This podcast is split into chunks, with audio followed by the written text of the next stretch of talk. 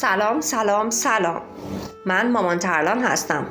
آماده اید با همدیگه پنج صفحه لذت بخش دیگه از کتاب سرگذشت دونجوان رو بخونیم؟ پس با ما همراه باشید.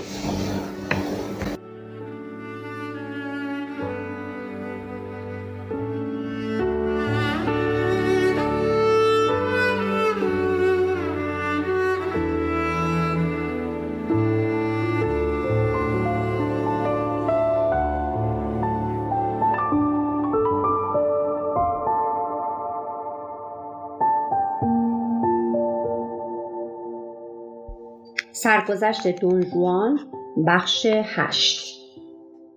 در این بخش پیرزن با دو ظرف فلزی وارد خیمه شد و آن دو را در مقابل سوسی و مهمان او گذاشت.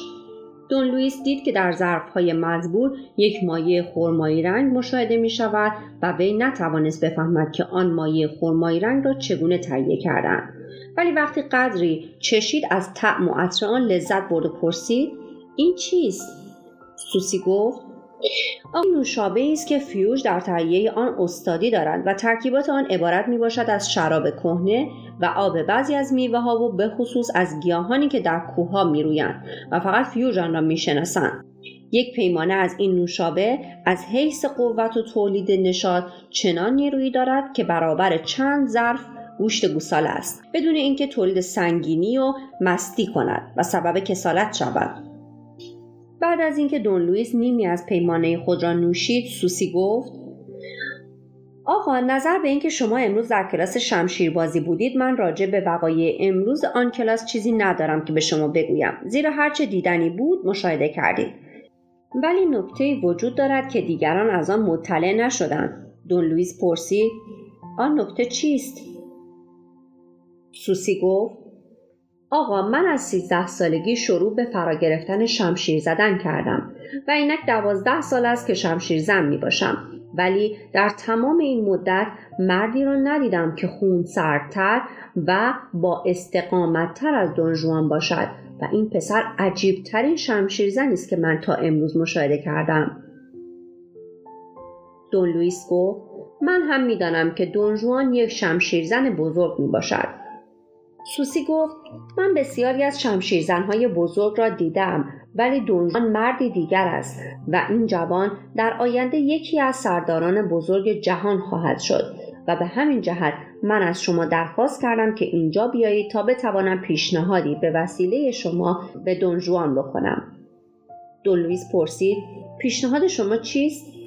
سوسی گفت من تصمیم دارم که سرنوشت خود را مربوط به سرنوشت این جوان که می‌دانم خیلی درخشنده خواهد بود بکنم. لذا از شما درخواست می نمایم که به او بگویید که مرا به عنوان اسلحه دار خود بپذیرد. دون لوئیس گفت دون جوان چون اصیلزاده بزرگ و یک شوالیه است همکنون یک اسلحه دار دارد. سوسی گفت ولی من بیش از اسلحه دار او و به قدر ده مرد جنگی دارای ارزش می باشم و شما اگر به او بگویید که مرا برای اسلحه داری بپذیرد به طور حد خواهد پذیرفت. دون لوئیس گفت چون وظیفه من این است که درخواست شما را به سمع وی برسانم این موضوع را به او خواهم گفت. سوسی گفت من عجله دارم که شما زود این درخواست را به اطلاع او برسانید. زیرا به محض اینکه دیگران بفهمند که وی یک شمشیرزن بزرگ می باشد در صدد برمیآیند که وارد خدمت او شوند و من نمی‌خواهم که دیگری بر من سبقت بگیرد. دون لوئیس که می‌دید آفتاب به افق مغرب نزدیک می شود و وی باید شب به تماشاخانه برود از جا برخواست و خداحافظی کرد. ولی سوسی تا 20 قدم او را مشایعت کرد و چند بار به او گفت که توصیه وی را فراموش نکند. و به طور حتم به دونجوان بگوید که وی مایل است اسلحه دار او بشود. دون لوئیس از بیم آنکه دیر به تئاتر برسد در کوچه های شهر شروع به دویدن کرد. به طوری که وقتی به تماشاخانه رسید پرده نمایش عقب رفته بود. تمام دوستان وی از جمله دونجوان در تماشاخانه حضور داشتند و دونجوان طور چشم به صحنه نمایش دوخته بود که هیچ متوجه ورود دوست جوان خود نشد. قهرمان نمایش که تمام جوانهای اسپانیا را در حال التهاب نگاه می داشت نیز به نام دونجوان خوانده می‌شد و صحنه اول نمایش تالار یک خانه را نشان می‌داد که تاریک مینمود و در آن دونجوان و ایزابل زن مورد علاقه او صحبت می‌کردند. ایزابل که در تاریکی دونجوان را پذیرفته بود تصور می نمود که وی نامزدش که یکی از اصیلزادگان بزرگ اسپانیا بود می باشد و به فکرش نمی رسید که وی دونجوان یعنی یک مرد بیگانه است. دونجوان با آن دختر جوان راجع به زندگی و آینده صحبت می نمود و می گفت که میل دارد با او ازدواج کند. دختر گفت بگذارید چراغ را روشن کنیم. دونجوان گفت از روشن کردن چراغ خودداری کنید. دختر پرسید برای چه؟ دونجوان گفت برای اینکه اگر چراغ را روشن کنید باید ناپدید شوم. دختر جوان پرسید مگر شما نامزد من نیستید؟ دونجوان گفت نه. دختر سوال کرد پس که هستید؟ دونجوان گفت من یک مرد بینام می باشم آن وقت دختر فریاد زد و خدمه کاخ را به کمک طلبید. و تماشاچیان طوری در تالار دست می‌زدند و هلهله می‌کردند که صدای آنها در خیابانهای اطراف منعکس می‌شد. خدمه قصد به کمک دخترک آمدند و شمشیر از نیام کشیدند و دونجوان یک تنه با ده نفر پیکار می‌کرد و صدای چکاچاک شمشیرها در فضای تماشاخانه میپیچید.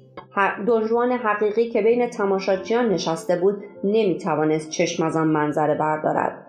او هنگام دیدن آن منظره که خود را قهرمان داستان می‌دانست وقتی صدای تیغها را میشنید بدنش از فرط هیجان میلرزید.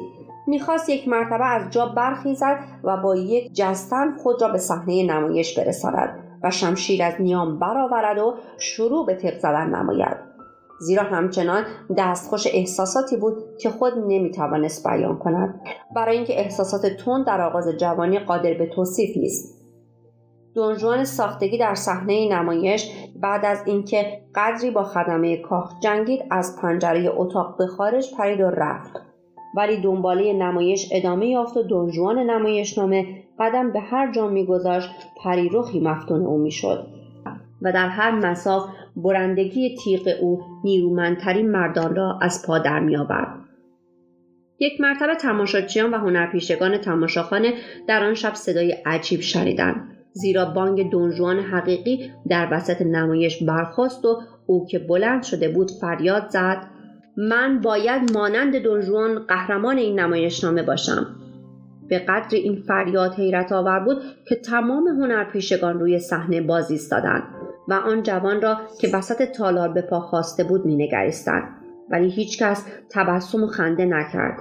زیرا قیافه زیبای آن جوان پانزده ساله به قدری جدی بود که به فکر هیچکس نمی رسید که وی ممکن است شوخی کند. مزید بر اینکه سایر تماشاچی ها هم بر اثر تأثیر نمایشنامه تقریبا حالی شبیه به آن جوان داشتند و آنها هم آرزو می‌کردند که دنجوان شوند که بتوانند بدون بین از دشمنان و موانع در این جهان پهناور هر روز از یک زندگی جدید جالب و پرتنوع برخوردار شوند و روز و روزگار را به خوشی و کامرانی بگذرانند و نیز هر روز به یک پیروزی و موفقیت جدید برسند و خسم را از پا درآورند. دون لوئیس آهسته دامان لباس جوان را گرفت و گفت تو را به خدا بنشین مگر نمی‌بینی که همه با تعجب تو را مینگرند؟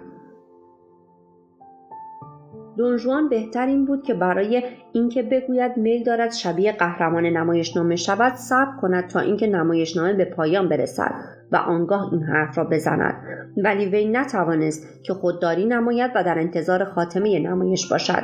تا اینکه ببیند که چون نویسنده نمایشنامه یک مسیحی است دونجوان قهرمان نمایشنامه را به سزای اعمال او میرساند. هنرپیشگان بعد از اینکه از ندای دونجوان در تالار حیرت کردند و از کار باز ماندند به کار خود مشغول گردیدند طولی نمی کشد که دونجوان در نمایشنامه دلباخته یک دختر می شود ولی این دختر در برابر دونجوان مقاومت می نماید. دونجوان از این مقاومت آزرده و خشمگین می گردد و تصمیم می گیرد هر طوری که شده از دختر سرسخت را وادار به تسلیم نماید. بعد از مدتی موفق می شود که دختر را در باقی که آنجا مجسمه ای از همان دختر وجود داشت ملاقات کند. ولی پدر دختر که یکی از اشراف بزرگ سر می رسد و شمشیر از قلاف می کشد و بر اثر مبارزه دونجوان او را به قتل می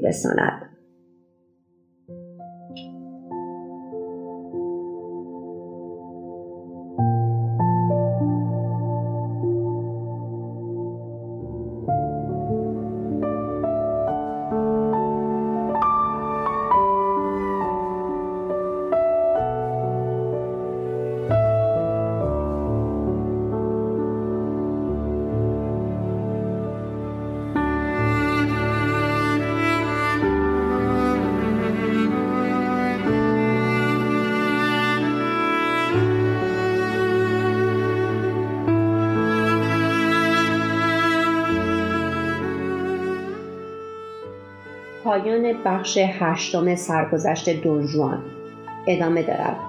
با ما همراه باشید.